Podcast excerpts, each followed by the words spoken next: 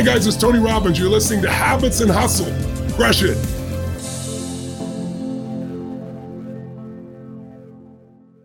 Hey guys, today on the podcast, we have Marissa Peer. Marissa is quite a dynamic and impressive woman. She's a British therapist, best-selling author, transformational leader, keynote speaker, and the creator of the I Am Enough movement. Marissa also created the program Rapid Transformational Therapy, otherwise known as RTT, that has been uh, award winning. It's a very solution based treatment therapy program that has fast, very effective long term results. And she combines all sorts of different modalities from hypnotherapy to psychotherapy, neurolinguistic programming, cognitive behavioral therapy, neuroscience, and neuroplasticity. Her client base ranges from everybody from rock stars, CEOs, elite Olympic athletes, royalty, and Oscar winning actors and writers. I mean, this woman does it all. She's also a very sought after media personality and she is in every single media outlet and has been considered to be one of the best therapists in the UK. I highly suggest you guys listening to this entire episode.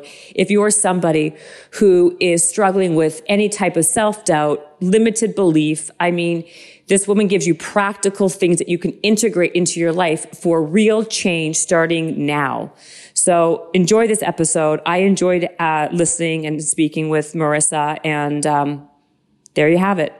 Enjoy you're like a jack of all, like a, of all trades and a master of all trades. Usually you're a jack of all and a master of I know none. that expression. Yeah. Right. And, um, you know, I saw you're a fertility specialist, a hypnotherapist, uh, a psychotherapist. You've been, I mean, you've been considered the best, uh, therapist in, in, in Britain for, I, I think it was what, like a few years back, but, um, I've really enjoyed watching a lot of your videos. I, I really loved your TED talk. I, I did my own recently as well. well um, done. Yeah. And, um, you know, I just find like a lot of the information you, what, what I love about what you're, how you, what you do is you take information and you distill it down so anybody can really truly understand it in layman's terms. You, you make the complex easy to kind of understand.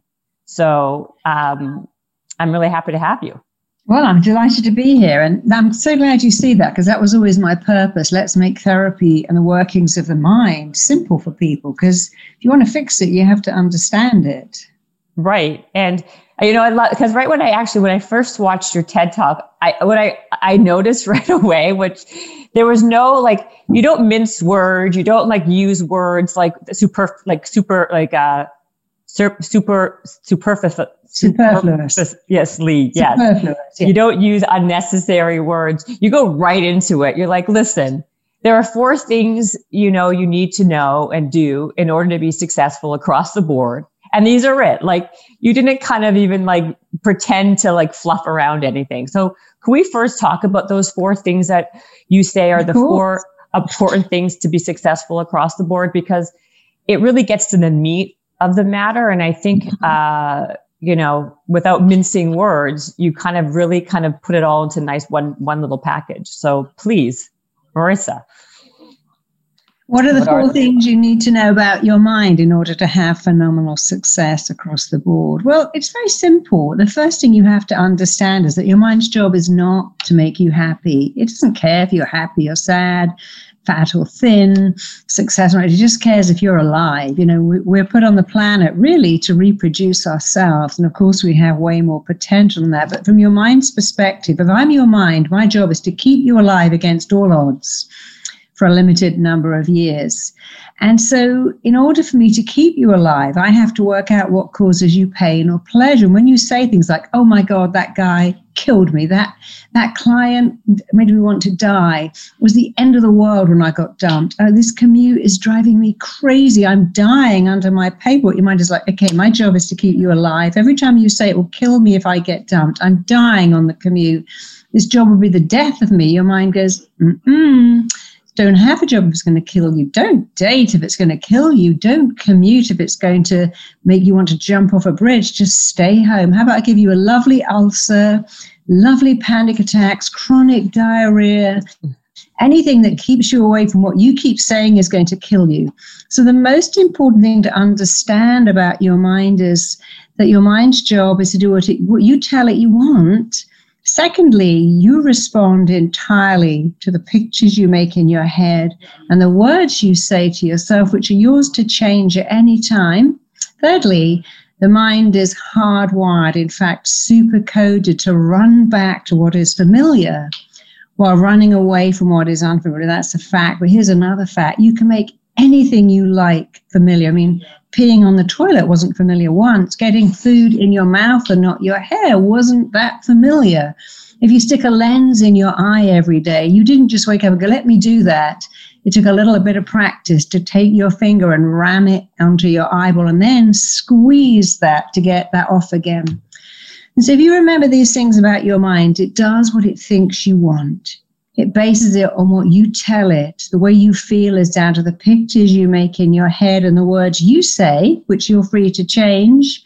And while it's a fact that you're wired to run away from unfamiliar and back to familiar, you can make anything you like familiar or unfamiliar for that matter. And really, it, it actually boils down to how do you dialogue with you? We're all taught if you want a great marriage, go and have some counseling, learn these great communications Because You want a great business? Learn how to talk to your cousin. You want to be a great parent? Listen to some genius about how to talk to your baby. But no one says, hey, how do you talk to yourself to go, oh, look at me, I'm just a big fat loser. Oh, that's never going to work out. That's driving me crazy. This kid is making me insane. Now your mind goes, well, no more babies for you. So, as long as you can li- really start to listen to your internal dialogue and then change it, that will change your entire life. It sounds simple, but just because it's simple, that doesn't mean it isn't powerful and effective beyond belief, because it really is. So, how does, okay, so let me just kind of delve in a little bit deeper to that, right? Because you know you can say something to yourself in a very shallow uh, vapid way right? Doesn't mean it's going to penetrate yeah. you know? I can i can say all day oh i think i'm the smartest person in the world. But if i don't really don't believe it to be the case it me it's like hollow words. So how does someone go from having a certain belief set of who they are like you talk about an imprint of how they believe they are to be right and start to change what that imp- imprint really is on a on a on a true level something that's actually you know that that they actually truly believe versus just spewing out random words about yeah. themselves that's a great question because many people do this thing every day and everywhere. I'm getting better and better. But I'm not getting better and better. I've got this little saying every day, life's a walk in the park and the sun is shining. Well, when I woke up today and it was raining, and I straight away tread in some dog mess, and I didn't really find that was real. So you have to understand a few key things about the mind because your mind can be your best friend when you understand what runs it. What one of the things that runs the mind is repetition. No one says, "Hey, I went to the gym, I did 100 sit-ups. Where's my flat stomach?" We understand. Go to the gym every day, do 300 sit ups, then you will have a flat stomach if you repeat a technique. And the mind is no different. You must repeat something over and over again. But secondly, you have to understand a few things. The mind only works in the present tense. You can't say, next year I'm going to have a beach body. Next year I'm going to be a millionaire. Next year I'm going to find love. The mind only works in. That's why children go, Mummy, is it tomorrow today? Is it yesterday now? Because they don't understand. You get on a plane with a three year old and they go, We're there after five minutes. The mind works in the present tense only. And it really only responds to words that make a vivid picture. So saying, I'm not thinking about chocolate. I don't think about chocolate. I'm not thinking about Cadbury's milk chocolate. Of course, you're thinking about chocolate. So you got to use the words and even use words in front of us. I'll give you an example. Let's imagine you want to have a baby and you say things like, I really want to be pregnant. I love to be pregnant. I dream of being pregnant. That's all wrong. First of all, when you say, I want, I dream, I wish, you're not saying, I am, I will, I can. Dreaming, wishing, and hoping means that I have no ability to pull this off. So I just dream about it. Being pregnant is not what you want. You can be pregnant eight times and never have a baby. You need to say, I am super fertile, becoming pregnant now, carrying a perfect baby to full term. I want love. Well, how long do you want that for? An afternoon? A week? How about for the rest of your life? And then you've got to say, I'm attracting this, my soulmate, someone who is perfect. I'm perfect for him. Our, worlds collide. I'm finding someone who's sparky and intelligent and loyal and kind. And, and everything I love in him, he loves in me or her. So you have to really turn the mind on with exciting words. They must be exciting, they must be descriptive, they must be relevant, and they must be up to date. It's like saying, I want more money. Well, how, what is more money? You can get $5, find it on the street. Does that mean you've got no? You must say, I want to manifest enormous wealth by being incredibly successful, monetizing a gift, taking it to market, having the courage, the confidence, the ability to sell something unique about me. Because the more descriptive you make it, the more your mind goes, Oh, I know what you want. Now I know what you want, I'll move you towards it. But often, what we want, we don't want. I want love, but it would kill me to get dumped. I want success, but I could never work seven days a week. And if I was the success, my relationship would go down the toilet. I, I want love, but it would kill me to be dumped. So you've also got to be very clear on what you want. And when you want it, like say, you want to be a speaker or write a book or do a TED talk like you and I, you can't go, but oh my God, if if I went bright red, if I dried up, if nobody watered, it would kill me.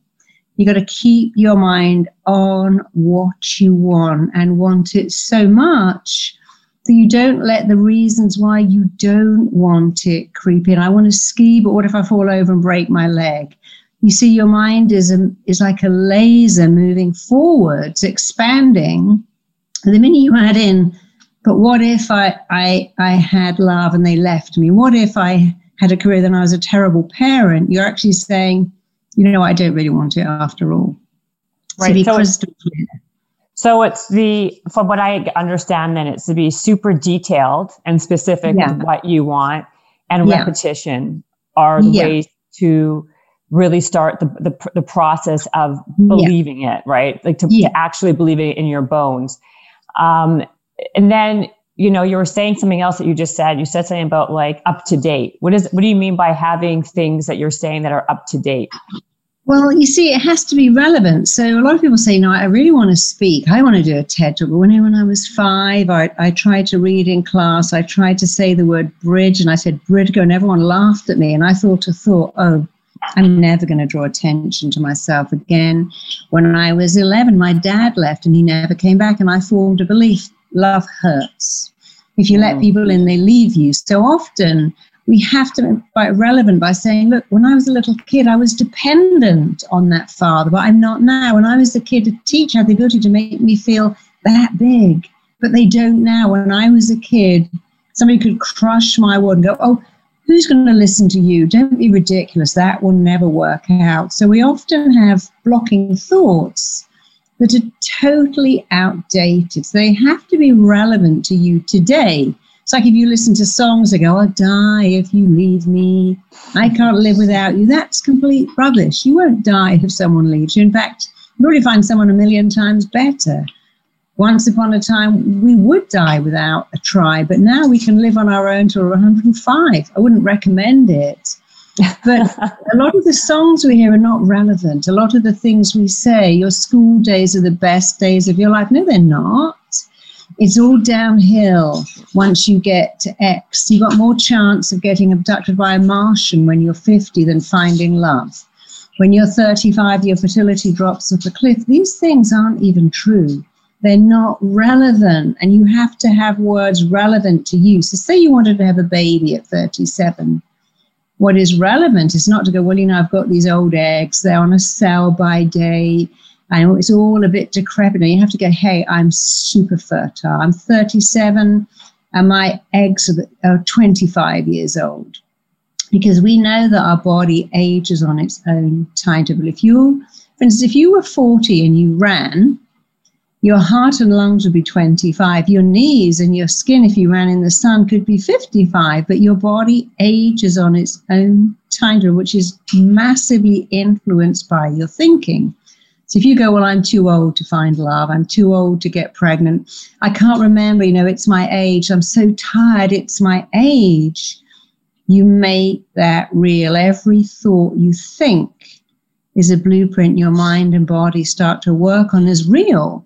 And so you have to say things like, hey, I'm super healthy. I mean, here we are in COVID, and now we have a choice. Oh my God, there's a virus. I'm going to get it. I'm terrified of going out. I don't touch anything. I, have got to uh, sanitize all my groceries. Or you could say, well, I need to be careful. I need to be smart, but I have an incredible immune system. My immune system is my line of defense. If I take vitamins, eat right, sleep right, you know, practice social cleaning, washing my hands, I am going to be great. I'm healthy. I'm not going to live in fear. Because when we live in fear, it actually has a really bad effect on our immunity. So, relevant is about, you know, let's not make this about the past and let's not go over the top about living in fear. Right. So it's about what's in the, don't, don't let your past basically, uh, play your future and your, yeah. and your present and your presence. Really. Yeah. And, yeah. Yeah. Um, and so when you talk about familiar, unf- how do you make familiar unfamiliar or unfamiliar familiar, all yeah. of that stuff? What is that? What are you referring to? Well, it, that's a great question because most people don't even understand our wiring in that we need to go back to what we know. So let's imagine when you grew up, you had a very distant, absent father who didn't pay you much attention, maybe diminished you and wasn't really there. And, and what our mind wants is for us to recreate what we know and give it a happy ending. So when we tend to have cold, distant parents, annoyingly, we're very attracted to cold, distant people, both men and women. Men say, I like cold, critical women. I seem to like women that are really bitchy and mean. And women say, I just go for the bad boys, you know, the ones who never call, cheat. Why do I like them? Well, because that behavior is so familiar, you recognize it and you want to recreate what you know but change the ending. And really, life is too short to change the ending. We need to start changing the beginning. Instead of finding a cold, distant guy and turning him to somebody warm and loving, find someone warm and loving in the beginning. Uh, and you see, we can look at many people like, you know, Marilyn Monroe, Amy Winehouse, Princess Diana, all these women that had absent fathers who went for really the bad boys because that's our wiring. Let me recreate what I know. You know, if you put six sugars in your coffee and heavy cream and drink it or start your day with Coca Cola, you actually want what you have all the time. If you stick meth in your arm or drink alcohol first thing in the morning, even though it's really bad for you, you want what is familiar. We see people who live on a terrible diet because it's familiar lie in the house and watch game shows. Three generations of families on welfare for no other reason than it's familiar. And we're so led to believe that, well, I can't change. And that's just not true. You can make anything unfamiliar, anything at all. But then it's like, for, I guess there's two parts to this question um, to know what your habits and patterns are, right? I think a lot of people lack the self awareness. They do. That's true. Right? To even know mm. what that is, to even be able to stop that behavior that's familiar yeah. to, or and vice versa, right? So, how do you improve somebody's self awareness enough? Like, what's the first step to even knowing what that mm-hmm. pattern is or what that stop is in your life to even move yeah. and, and, and like pursue happiness, pursue success, and get out of that sure. familiar rut? Well, it's, it's a great time of year because it's January and we will say, okay, new year, never eating sugar again, going to that gym every day. I'm going to be working out like a maniac and I'm going to be working on my website and I'm not um, eating any sugar. And we usually get halfway through and go, oh, I've blown it now. So I might as well just eat lots of sugar. So you need to take a look at, you know, if you have resolutions and goals and you're always failing, what is going on? I mean, I have many times that that's it, no sugar, and I've gone through three months and six months with no sugar ever. Then when you have some, you think, oh, I've ruined it now. And actually, sometimes you have to decide, okay, why don't I just say I'm going to eat sugar once a week? Or I'm only going to eat sugar on a weekend because that's an easier thing to stick to. And now I feel like a winner. Why don't I say I will work out four times a week? And that may just be nothing more than skipping on my living room carpet for five minutes while watching my favorite show. Because if you give yourself something impossible, I'm going to have this rigid diet, vegan, no fat, no sugar, no enjoyment, no social life. It's too easy to break it. So it's much better to give yourself better goals. And one of the goals you could have is if you want to make, let's say you want to make love or success familiar, your goal should be to simply say every day, I am making success familiar. I'm making success. Mean, write it on your mirror, write it on your phone so that it pings. Try to say, write it on your computer, put it on your fridge, and start to say, I am making success familiar. I'm making successful habits familiar. I'm making success in applying myself at work and really pushing myself familiar. So think of the wording first. Start to repeat it over and over again. Look at it, say it, state it, because it will wire and fire your mind to start moving towards that to see, okay, you keep saying you're making success familiar. I'm doing it.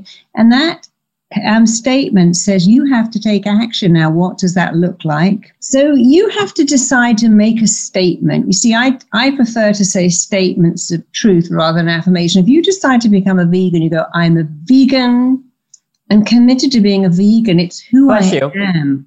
I've chosen to be vegan. You wouldn't go, oh, but it's so hard not to eat bacon. And oh, look at that McDonald's. When you make a choice, and you say, This is who I am. I am a vegan. I am a triathlete. I am a committed hands on mother. I'm I have my own business and I'm passionate about it.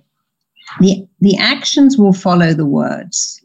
So a lot of people do the action first and the words second, but it's much better to get the words ready to start to say who you are every day to wake up and state who you are. Like no Olympic because I'm an Olympic athlete, I'm training, but you know what? Why don't I just stay in bed and eat Krispy Kreme donuts? Because that isn't congruent with who they are. So find out who you are, state it. And the more clear you are and the more you repeat it, the more you'll find it is easy for you to stay on that path. Well, I'm, I'm glad that was a great segue into what I wanted to ta- ask you about, which was uh, discipline, right? Because you were talking about New Year new, uh, resolutions, people repeating a mantra or saying who they think they are, who they want to be over and over again. But, you know, and I talk about this a lot from things I do on my podcast and otherwise, but you know, discipline is the thing that kind of drop who that the through line that kind of takes us there, right? You have to be able to build mm-hmm. that self discipline, which is very challenging, right? Mm-hmm. So, can you give us some ways, some steps, some strategies to build self discipline? Yeah. You have to take action. You know, we have this misconception. I'm at home and I'm waiting for motivation to knock on my door. And when Mr. Motivator turns up, I'm going to go out and run. I'm going to design my own business. I'm going to start dating online, but I'm just waiting for the motivation. Well, that's a terrible mistake because motivation doesn't turn up until you take action. You know, we've all done this thing about, I don't really want to clean out my closet, but you know? I just, just do the sock drawer. And now suddenly I've done, I think, well, I just do the underwear drawer. And wow, now I'm doing, I, suddenly I'm into it. I didn't really want to go to the gym, but I thought I'd just go for 10 minutes. I just do 10 minutes on the Stairmaster, and suddenly I've done a whole hour do you really want to have sex with my partner? I thought, oh, well, you know, I might as well. I mean, I think, wow, I'm really into it now because that's what happens when you take action, you become motivated. That doesn't mean you should have sex when you don't want to, but so often we wait and wait and wait for motivation. And we should all be taught in schools motivation follows action. Action doesn't come after motivation. So if you don't want to work out, I'll just do five minutes you don't want to work on the book you're writing, think, well, you know, I just do five minutes of spell checking today. I don't want to work on my business, but I just have a quick look at the font and the color of my, that's all I'm going to do. If I just do that, then you'll find it works. And so discipline can be hard, but discipline is something that happens. And, and we don't understand because our whole modern education has gone completely wrong. And what, what happens is that we, just like dogs finding a bone and burying it, we are humans who are, we respond to reward. And all parents say to the kid, if you tidy your room, you can have some candy. If you do your homework, you can go out to play. And so the way to be disciplined is to think of a reward. I'm going to work on my emails for two hours and then I'm going to have this yummy Quest bar that I'm saving as my reward. I'm going to have this yummy coffee. The Quest gonna, bar is your is a reward. The protein bar. It is for me because I, I don't eat candy, but I find that they are just like candy. So if I yes, in the house, true. I would eat them all. So I have to. I'm a great believer in reward. And for you, that wouldn't be a quest bar. It could be a yummy coffee. It could be calling a friend. It could be, we're going to have an hour now on eBay looking at all this stuff I don't really want, but it gives me pleasure. Or for me, it's I've got a show. I love this show, but the show is my reward. So I'm going to come in from work and I'm going to do an hour on my paper and then watch the show. And now when I watch the show, it's like, wow, I've earned this. I worked for this. The problem is you think, I'm going to watch my show, have my dinner, eat my quest bar, drink my coffee, and then later I'm going to do all my work. And we don't do it because we got the reward first. So human beings respond really well to reward. And they also respond incredibly well to delayed gratification. Mm-hmm. And yet, no one, we give people the reward up front have this, do this, go there, have whatever you want. And we don't understand that if you don't work for the reward, you never feel good. It's a bit like, you know, when you're dating someone and you just go out, have date, have sex, it's all great. But then you think, you know, I could have dragged that out, just done the kissing first and then maybe a bit of making out and maybe waited. It doesn't mean that you should, but building the expectation makes everything so much better. Planning a lovely dinner and thinking, I'm having that then. And so all you have to do for discipline really is to think about what your rewards are every day. Is it playing with your cat or your dog or your kid or watching a bit of TV or looking at cat videos? It doesn't matter what it is. Is it having some nice food and just decide all of these things will be my reward. By the way, I laughed when you said the Quest bar because I would use that as my reward too because I don't like yeah. to eat. Can- it's like a yeah. candy bar. So that's why yeah. I was like, that's funny that you said Quest bar. Um, and what I was going to say that, so basically from just to kind of pick up from what you said so far was basically do the thing you don't want to do first and yeah. then and then get your reward as opposed to yeah. what some people do. Is they say oh i'll do that thing later on. So get that thing out of the way first. Yeah they take the reward right. first. Yeah. So i'll summarize that. So people who are very disciplined they leave clues all the time. Disciplined people have a couple of things that might fascinate you. One is they do what they do not want to do to get to where they want to be. They also do it first. They want to be fit. They hate running they get up and they run first. They don't love it. They go, I don't want to do this. I'm doing it first. So you must be prepared to do what you don't want. You must be prepared to do it first.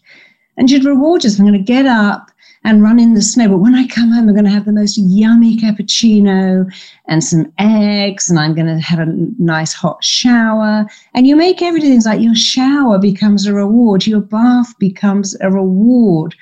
That sounds so simple because it is. So do what you don't want to do, do it first, delay gratification, reward yourself after you've taken motivation, and then praise yourself a lot.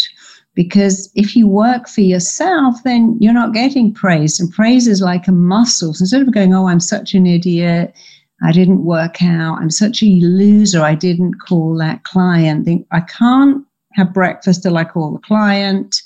And after call, I'm going to go, well done, you did a great thing. Look at you, you called that client and you handled it so well.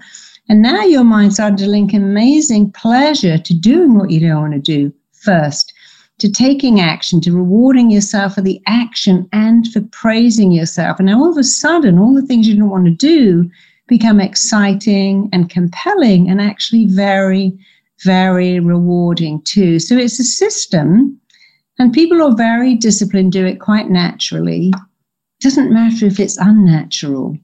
It becomes natural over mm. time, just like pressing weights isn't natural. If you do it every week, it becomes very natural.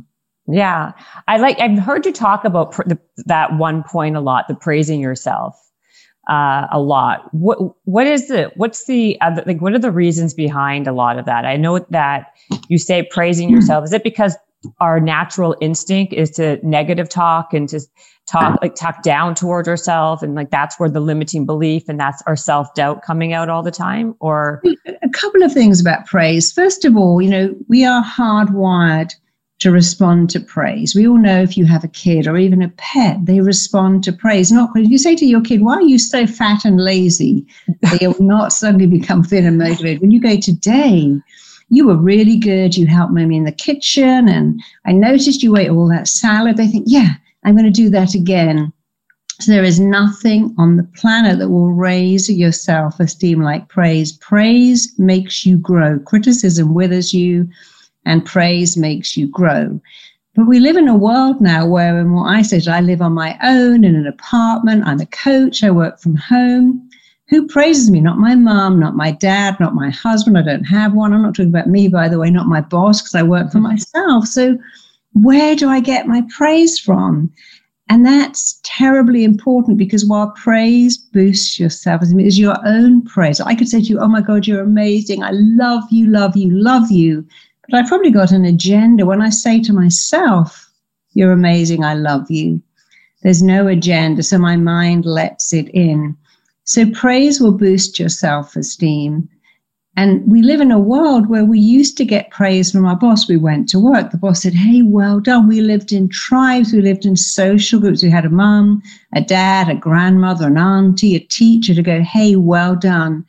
Nowadays, we have kids doing homeschooling. They don't have an extended family. Maybe they just live with a single parent. And so that praise muscle is withering and you got to make it grow. And, and imagine if you've got your own business, you have a startup, you're working for yourself.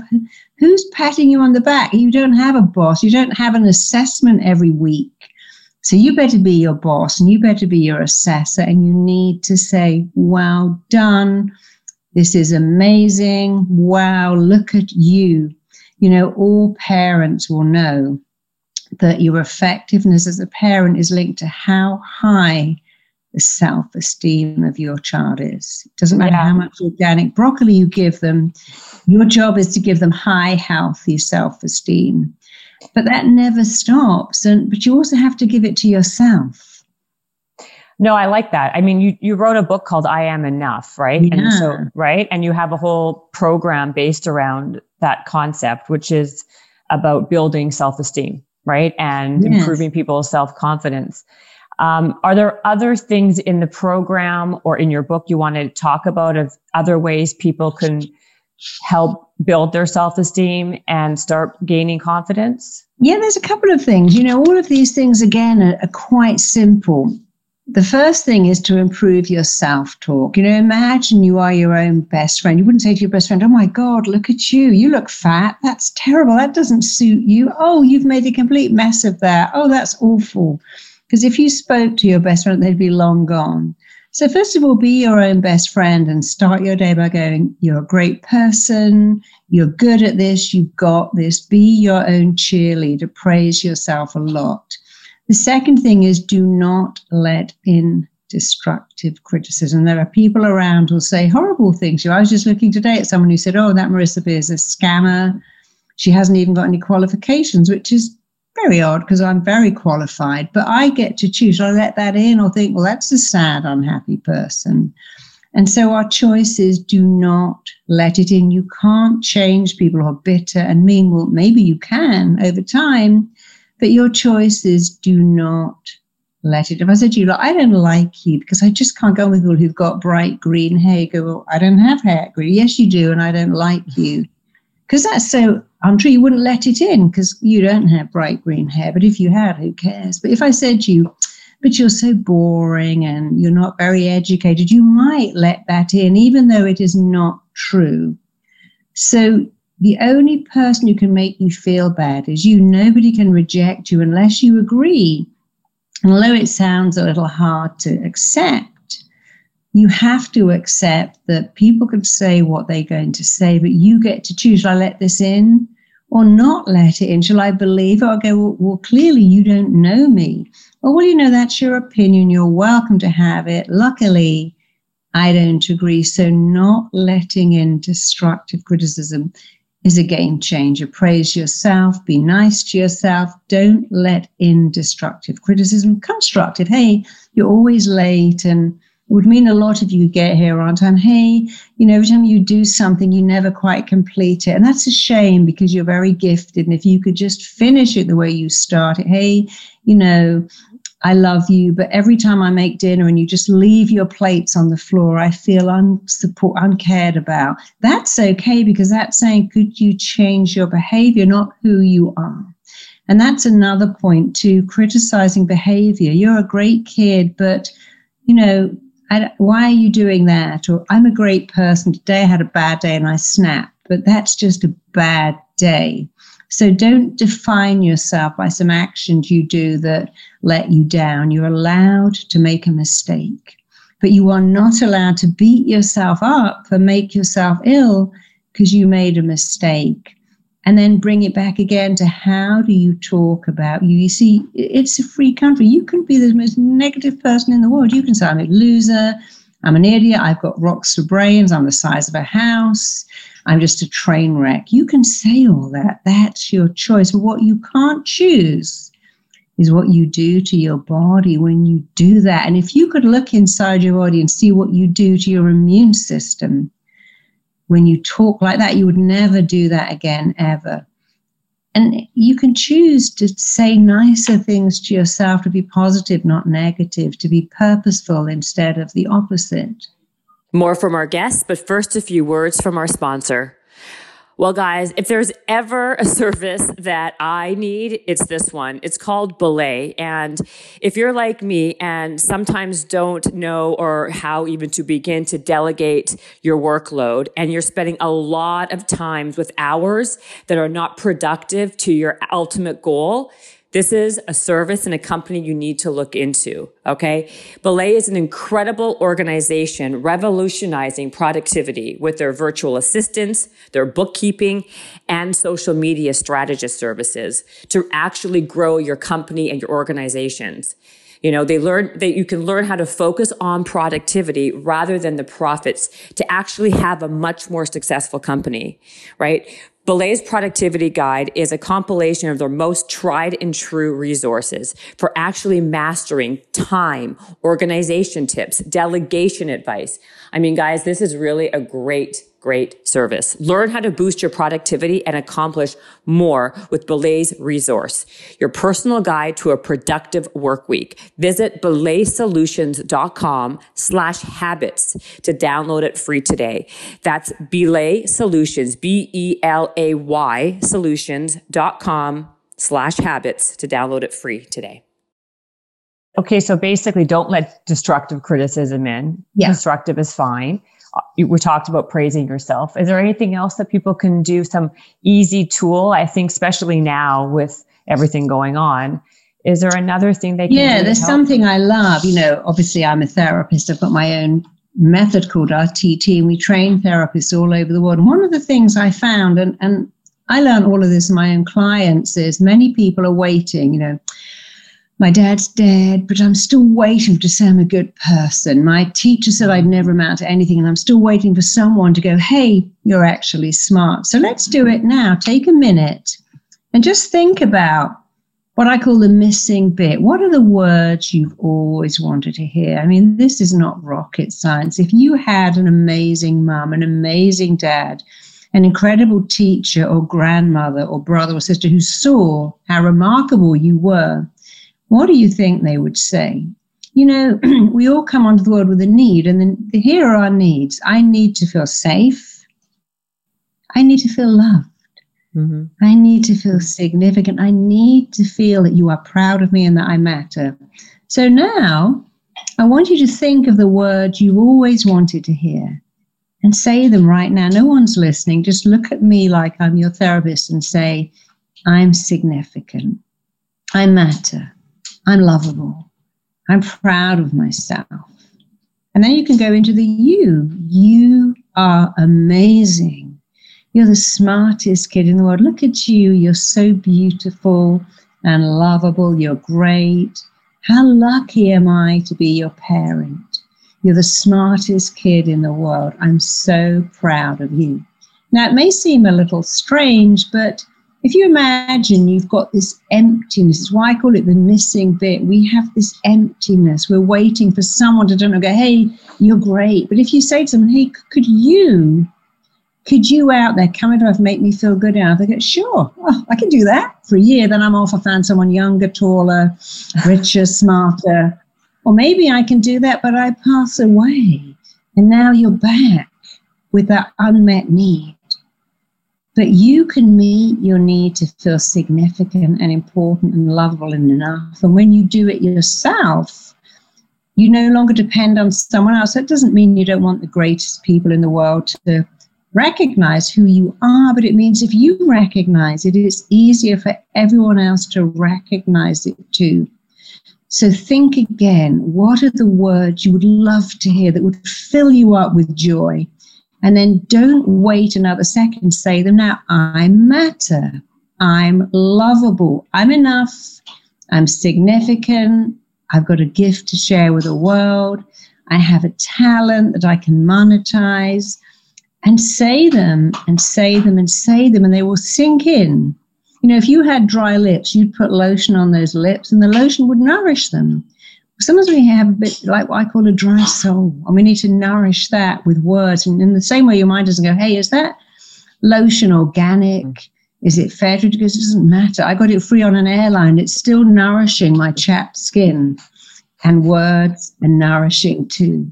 And the mind doesn't go, "Hey, who said that? I thought you wanted your dad to say it." Your mind doesn't know, and it doesn't care who says the words. It only cares that those words sink in and start to heal you from the inside out. So don't give someone else a job of making you feel better. Give yourself the job. Other people will come along and enhance it, but your job is to make you feel. I have women who say, you know, my husband doesn't make me feel sexy. You know, that's not his job. It's your job. I don't feel orgasmic. Well, decide to feel orgasmic we would give everyone else these jobs of making us whole. And while it's a lovely thing to find someone that completes us, you have to be able to say, look, I can do it. And then it just makes life so much easier. You know, there's been a, bu- a bunch of research about something that we, we were just saying uh, about the fact that your brain cannot decipher if something is actually imagination or real. Yeah, that's so true. Right. So, so and this is exactly to the point that you're saying, right? Like if, if you're saying it to yourself, your brain can't decipher if it's your mom saying yeah, it or your yeah. right or yourself. As long as it's getting that information, yeah. it doesn't make a difference. So if you say I'm the smartest businesswoman in the world, I'm the best athlete in the world, I'm the best mom in the world, your mind will actually start to believe that. Mm-hmm true. But you see, so often we don't know that. We say the opposite I'm the worst mum in the world. I'm the worst cook in the world. I'm the most ineffective coach in the world. In the same way, your mind believes it. You see, your mind doesn't know or care if what you tell yourself is right or wrong, useful or useless hurtful or helpful, it lets it in. So you might as well tell it great things. And you know, as a therapist, I realized very early on with my clients, because I said to them, you know, you're very suggestible. The ones I said that to would become very suggestible. I might as well say that to all of them. It's actually not a lie because human beings are suggestible. And also to do it with kindness. So if I had someone who was morbidly obese, I'd say, you know, this is fascinating. You're so suggestible. You've told yourself all these years, I can't leave food on my plate and I'm just bigger and I, I can't lose weight. And you've made that real. Mm-hmm. That's amazing. Your power to give yourself that suggestion. And now let's turn it around and just say something else. I have a fantastic metabolic rate. I burn off food. Actually, I really prefer eating healthy food. And if you say it and say it and say it, it becomes real. Your words form your reality. If you don't like your reality, which many of us don't, you need to really start changing your words. Yeah. What can you talk a little bit about ra- rapid transformational therapy, which is yeah. your program? So, how is that different than traditional therapy that people see do? I'm sorry. Well, I was always a little um, surprised at traditional therapy. I've always had a very inquisitive, inquiring mind. I always look at stuff and think, no, when I was trained to be a therapist, my very eminent teacher told me something. He said the mind is very complicated and it takes a lifetime to understand the workings of your mind. And then you need a second lifetime to put into practice. And I'm thinking, that just can't be true. How could that be that you're given this brilliant mind that takes a lifetime to work out and then a second lifetime to apply? Since unless you're a Hindu, you're not going to have a second lifetime. And so I challenged that. And, and then I challenged the whole concept of therapy because there's no other model that says, bring me your pain and we'll discuss it for years. No doctor says, hey, let's have a discussion about your broken leg. And when you've built up trust with me, I'll fix it. No dentist says, yeah, you've got an impacted wisdom tooth. We should have a conversation about that every Wednesday at four o'clock. While all that bacteria leaks into your heart. And then when you trust me, will start to hopefully make you better. And that's not to criticize therapists who are, by the way, good people, but it's a very strange model because it doesn't offer fast treatment. When we go to ER in pain, we go, Can you make me better? We don't go and have a conversation about this and turn up every week. And so I thought, well, therapy should be the same as every other medicine. It should take away your pain as fast as possible. And whether you have a broken leg or a cut or a headache or whether you have a fear or a phobia or an addiction, you should be able to get rid of the pain really fast. So a lot of people think rapid and therapy don't go together. I think they do. So I created a therapy that was much faster. That was looking straight away for why. And all our therapists understand that they wear three hats. The first job is to be a detective, a detective is looking for clues. Oh, here you are with um, asthma or dermatitis, but you didn't have that until you're 11. What would have gone on 11 that would give a normal happy kid contact dermatitis or extreme asthma or eczema? Why did you suddenly become obese? What happened to you that gave you this fear, this phobia, this stutter, this stammer? Because we are not born with any of those things. Was I've always bitten my nails? Nope didn't have any teeth until you were 18 months old. So that's not possible. I've never been good with attention. Really, the day you were born, when everyone looked at you, you pulled the blanket, you don't look at me, I don't like it. That I can't leave food. Babies, you cannot make them eat too much. They just throw it all up, or they put their hand out and clamp their jaws together and turn away. So we have a belief, I've always been this way. That's not true. I can't change. That's not true. So RTT very quickly finds out why and how and where you got to be the way you are.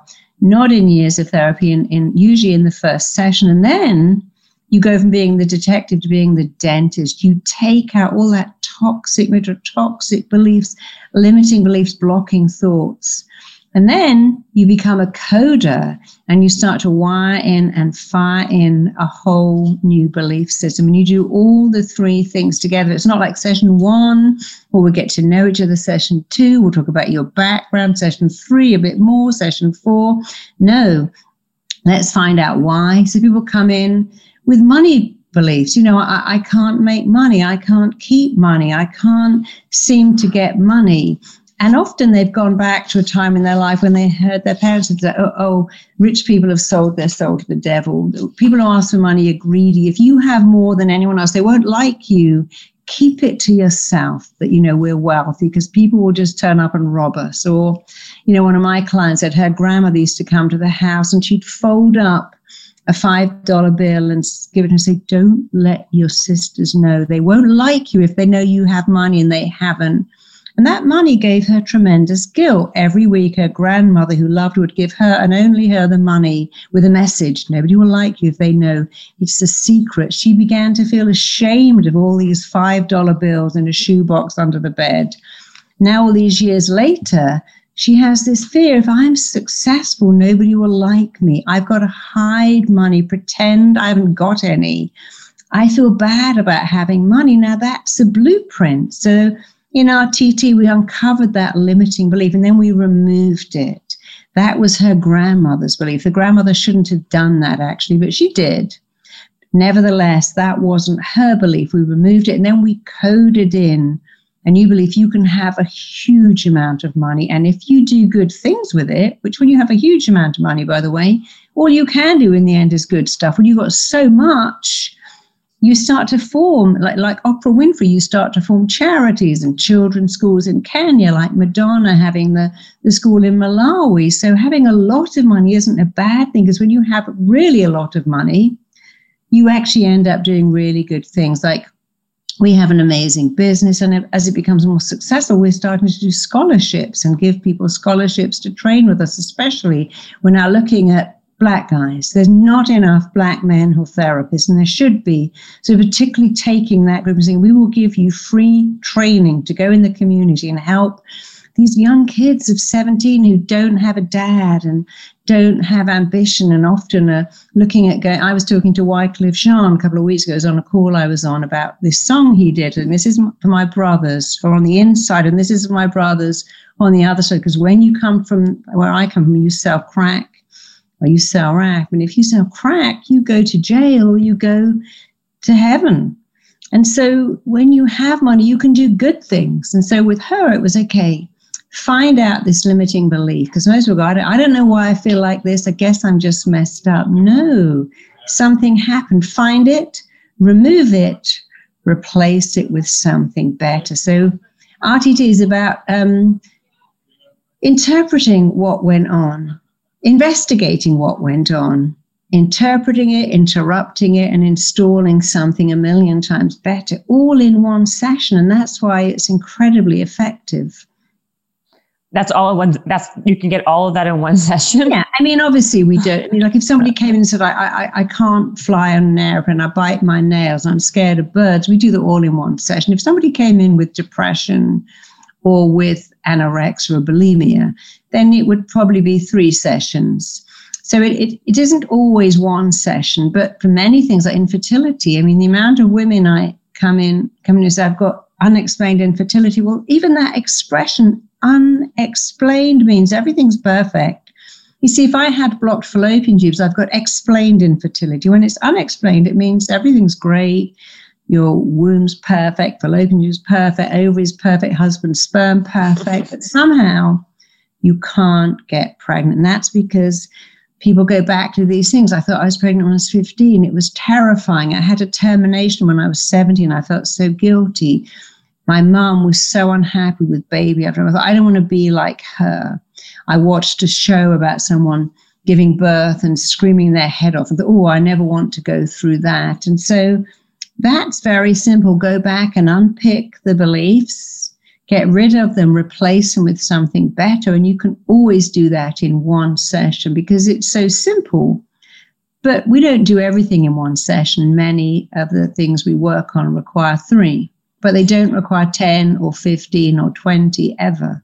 What are, what are, um, that's a, are you taking from different modalities that you because you used to be a, you used to do hip, uh, hypnotherapy yeah. right? So what, what is that what's the the crux of that? Like how why does it work? And it, does it does it depend on who the practitioner is for hypnotherapy? No. Well hypno you see rtt is hypnotherapy. I mean what i do is I oh it is. okay. therapy and i've and we call it hypnotherapy on steroids or beyond hypnotherapy. So a lot of RTT is hypnotherapy, not all of it. Certainly the recording is, and the going back is. So it does involve hypnotherapy, but it's just it's just more efficient. So uh, hypnotherapy is great. I love hypnotherapy. One of the things we do in RTT is when somebody goes back. Let's imagine you you can't resist cakes. You'd love to resist cakes, and every year you say no cakes, and yet you, you're addicted to cakes.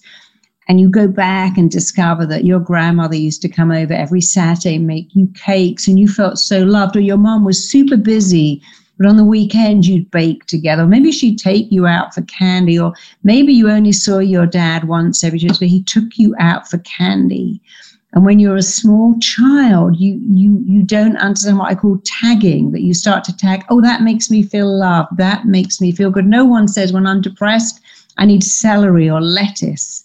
They say when I'm depressed, I need cookies and milk or macaroni, cheese, all the foods we had as an infant that made us feel good. You know, when you're a baby and someone shoves in that warm, milky, creamy stuff, everything's right with the world. You feel safe, you feel loved, you feel significant. And so we go for that sugary, creamy, milky stuff. No one says, oh, I need grilled trout. I'm having a bad day. Then I need hot chocolate and cappuccino and muffins. So it's all overeating as an act of regression.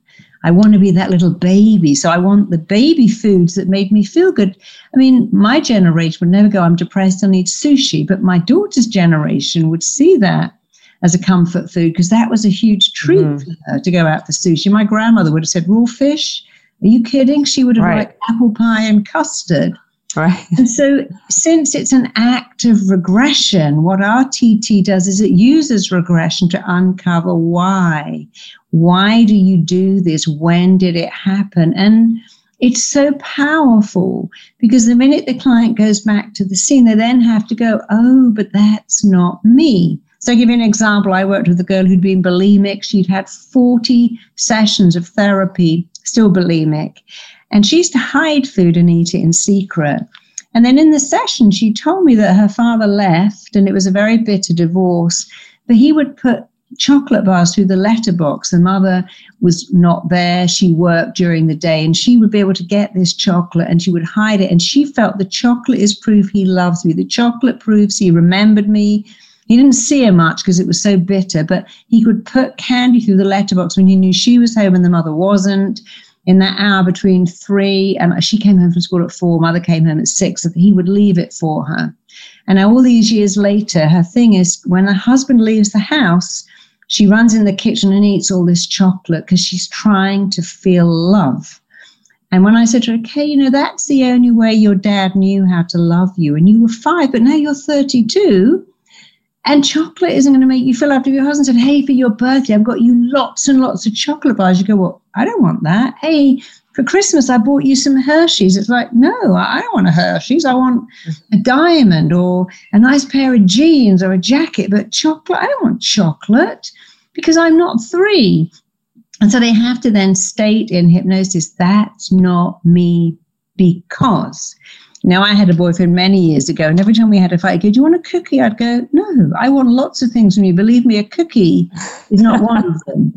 But then I met his mother who'd go, Oh, you need a cookie. And so I saw how she wired him to believe a cookie could solve any problem. And it's it's it's about the, the perfect combination of identifying why you do it and at the same time ending it. See, many people go, I know why I drink, but I still drink because I come from a family of Irish alcoholics. Other people try to end it without understanding why. And you have to do both at the same time. Find out why and end it. Finding out why is great, but without the ending, you still do it. Ending it without finding out why is not enough. But when you do both together, it's extraordinary and so powerful. And is permanent, which is what everybody wants permanent change. Because I can go, oh, gosh, I never knew that for 30 years I've done that because of that. You know, another client I had who couldn't ask for money was telling me that her parents are both doctors, but they divorced, and the mother had more money than the father. But every Saturday when she saw the dad, she'd go, ask him for money, tell him you need a school coat, you need a school trip, you need this, and we haven't got the money. She said, you know, I say to my dad, oh, I, we need this money. And he knew it was a lie. And he'd look at me so sad, he'd give me the money because he knew what my mother was like. And I remember thinking, I would never ask for money again, ever. When I get older, I'll never ask anyone for a cent. And that's exactly where she was. She didn't even bill her own clients because of that decision she made as a child. I will never ask for money. And so then you go, look, you made a decision when you were seven with a life experience of a seven year old. That's fine, but you're not seven now. And it's not about Beatles, it's about saying, look, when you've been on the planet for seven years, which is nothing, you made a decision which made sense to a seven year old.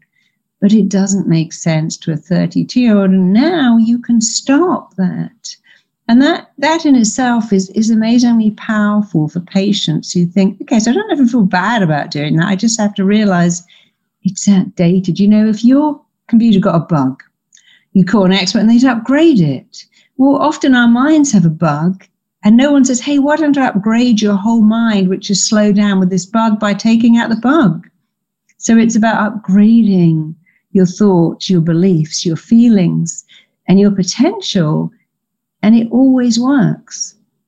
No, I think that's great. It sounds to me though, from everything that we've talked about, so many things are from our childhood that becomes why we act the way we are as an adult as well. There's so many bugs or yeah. that's where the imprints come from. Yeah.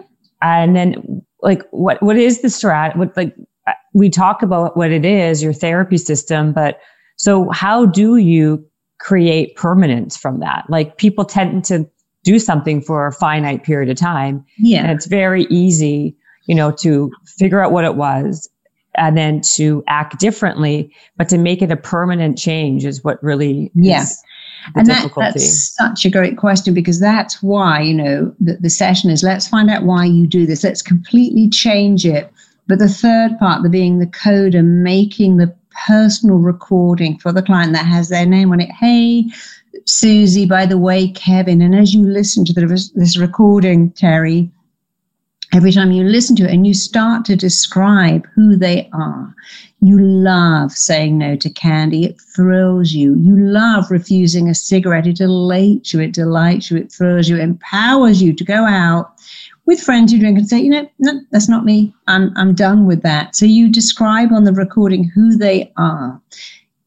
Thrills you to speak on stage. It excites you to, to talk to people. It elates you to attract love and to know that you're absolutely lovable. Every day you're becoming super fertile. You have grade A premium eggs and they're attracting grade A premium sperm, whatever the client wants. But the recording, it's repetition and self-talk. Yeah, the recording, it's two things. The recording must be exciting, it must excite the imagination, turn the mind on again, be relevant to that person and they must play it every day for three weeks. And again, the relevance mm. that word would, if you have a generic recording every day in every way, you're getting better and better. It's not the same as having a recording that says your name, that describes your behavior, that says who you are, where you're going, what you're becoming. You know, when I was having my baby, I made myself a recording and I played it every day for a month and it said, you know, you just push that baby out and it's so easy. The long muscles contract, the round muscles relax like a symphony. I found her birth extraordinarily easy and it was one of the best days. In fact, one day she said to me, Mummy, what was the best day of your life? And I drew a picture of the day I gave birth to her because I trained my mind to be excited about birth, to go, this is easy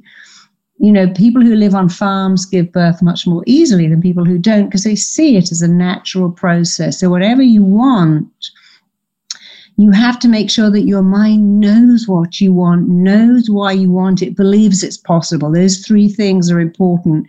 Why do you want it? Do you believe it's possible? And a lot of people say, oh, that'll never work for me. I'll never be able to do that. Who's going to listen? Who's going to want me? But when you play the recording over and over again, your mind goes, Oh, I know why you want it. I know it's possible. And it's so clear that I'm going to make it real. You know, Roger Bannister, I think it was in 1957, was told nobody could run a mile in under four minutes. It's just not possible. And he broke that down and he broke it and he saw himself in his mind running a mile in just under four minutes. But what happened with him is not only did he do it, that same year 10 people did it, the next year 40 other people did it, and now it's totally possible. So when when you move towards your potential, it expands and it expands again and again and again. And when your mind moves to a new dimension, it never, ever, ever goes back again. And so it's really about wiring into the mind the potential of you because everyone out there has incredible potential. You know, there was a great story I loved in the UK of policemen finding these kids in the street with half a tennis ball. This is called stop and search, and they were stopping and searching gangs, and they kept coming against this half a tennis ball. And then one of the kids said, Well, if you take that tennis ball, over a Mercedes and whack it, it disables the locking system of the most expensive car in the world. Now that's genius thinking. Of course, those kids should be working for Mercedes rather like in that movie Catch Me If You Can, that guy is now working for the FBI. yeah. So even if your potential is to be some kind of genius at, at breaking locks, that should be recognized. In fact, I recently read about someone who said that there was an ad in the paper saying, We're looking for an ex burglar to help make our homes more secure. And he said, I couldn't believe it was real, but I applied to it when I got it. And I explained to them all the things I did to get into homes. And I'm working making homes because of my knowledge of breaking through locking systems. And so that's actually a good thing that we see some people as gifted. Everyone has something to offer the world. And if you can believe in yourself, it inspires you to expand. But you see, when you're expanding, like say I'm mm. expanding forwards, and one of the things that makes me expand is praise. And you go, hey, Marissa, I love you. We're going to go, oh, it's rubbish. It wasn't actually very good at all. I don't know how I wrote that. Did you notice chapter three was terrible, full of spelling mistakes? Now what I've done is I've contracted. I might say to you, hey, I love that top. Oh, my sister gave it to me. It's five years old. Now you've contracted. So you have to be all about expanding, expanding, expanding, expanding. And when someone says you're great, don't go, oh, you too because you've just given it back. Say, thank you so much. That means so much to me that you love my book, my kid, my home, my cooking. You can later say, by the way, I love your skill, but don't do it immediately. Be all about expanding your potential, your ability to let in praise, to be nice to yourself, to reject and keep expanding forwards and if you keep focusing on the expansion, you can't then go into the contraction, going back to what's familiar. Focus on expanding to the unfamiliar, and it will become easy. That's great. I like that. Um, I want to ask you one more thing because it just goes dovetails this thing, and then uh, I can we'll wrap this up. But now we know what we should do uh, in that way. What are some of the toxic habits we do to uh, what are the, some of the toxic things that people do to become un- to be unsuccessful to kind of keep themselves down? Are there a few that yeah, you know? many are- things. You know 80% of success is mindset which is quite yes. extraordinary but 80% and so people have these beliefs well i don't come from money. I didn't go to college. I didn't have a dad. My dad wasn't smart. My whole family have always just worked in a factory. So who am I to go any further? I'm not thin enough. I'm not tall enough. I'm not beautiful enough. I'm not smart enough. It's the I'm not enoughness. I'm not smart enough, interesting enough, compelling enough, attractive enough. And I love the fact that today, at last, in England, we have an amazing model called mm, her name, who's got Down syndrome. It begin is it Marilyn Madeline, and she has Down syndrome. Rupert Friend from the Homeland, his wife Aimee Mullins, the Olympic athlete, has no lower limbs. There's an incredible model for Gap who's got vitiligo all over her face. Oh yes, yes, yes. But she's beautiful, and finally, we're starting to look at people who are not perfect going, wow, yeah, that's right. You know, no one says to Kevin Hart, well, you're too small to be a comedian. No one, well, they did say to Danny DeVito, you're too small, you're not attractive enough. And we're finally breaking through that mold. I've got to be six foot and look like I come from Sweden to make it in the world. I've got to be thin with blue eyes and blonde hair. That's all changing. We're looking at people who are flawed and saying, yeah, I want to be like you because we're a flawed people having flawed relationships with flawed people. That's the best you can ever be. So the fastest way is stop trying to be perfect. Don't fight to be thinner. Don't start injecting stuff in and snipping bits out to make you better. There's nothing for you to take away or add on unless it's um, your confidence and just believe that you're enough the universe that put you here gave you a talent and you can be anything, go anything, do anything because the world no longer looks at perfection. We now have so many flawed people and we like them because they're like us.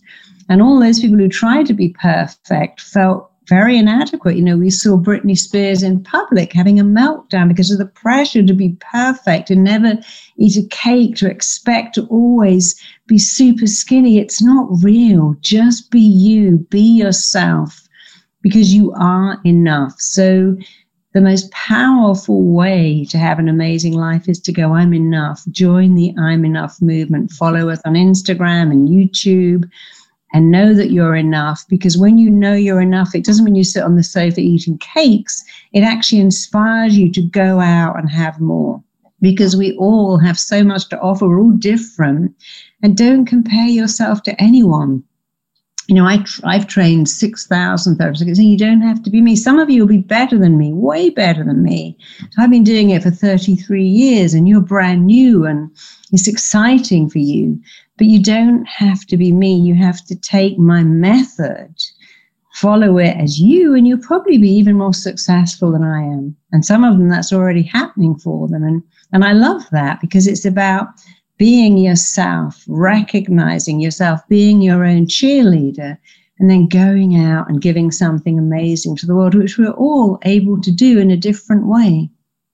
Yeah, I, I love that. That the, I think we all get stuck in that trap of comparison, right? We look at somebody mm-hmm. else's situation and we always think the grass is always greener until you see the mm. water bill, as my mother would say. Yeah. Yeah. But um, no, I think this is all great stuff. Where can people find more information about you and your programs and tell us where we find you. If you go to marissapeer.com, we have a ton of totally free stuff. We don't ask for your credit card, but we have free um, audios on love blocks, health blocks, wealth blocks, success blocks. You can take them for you or for anyone else that would like them. They're completely free. So that's marissapeer.com. If you want to know how to, to train with me and do what I do or find someone who's been trained, why don't go to rtt.com.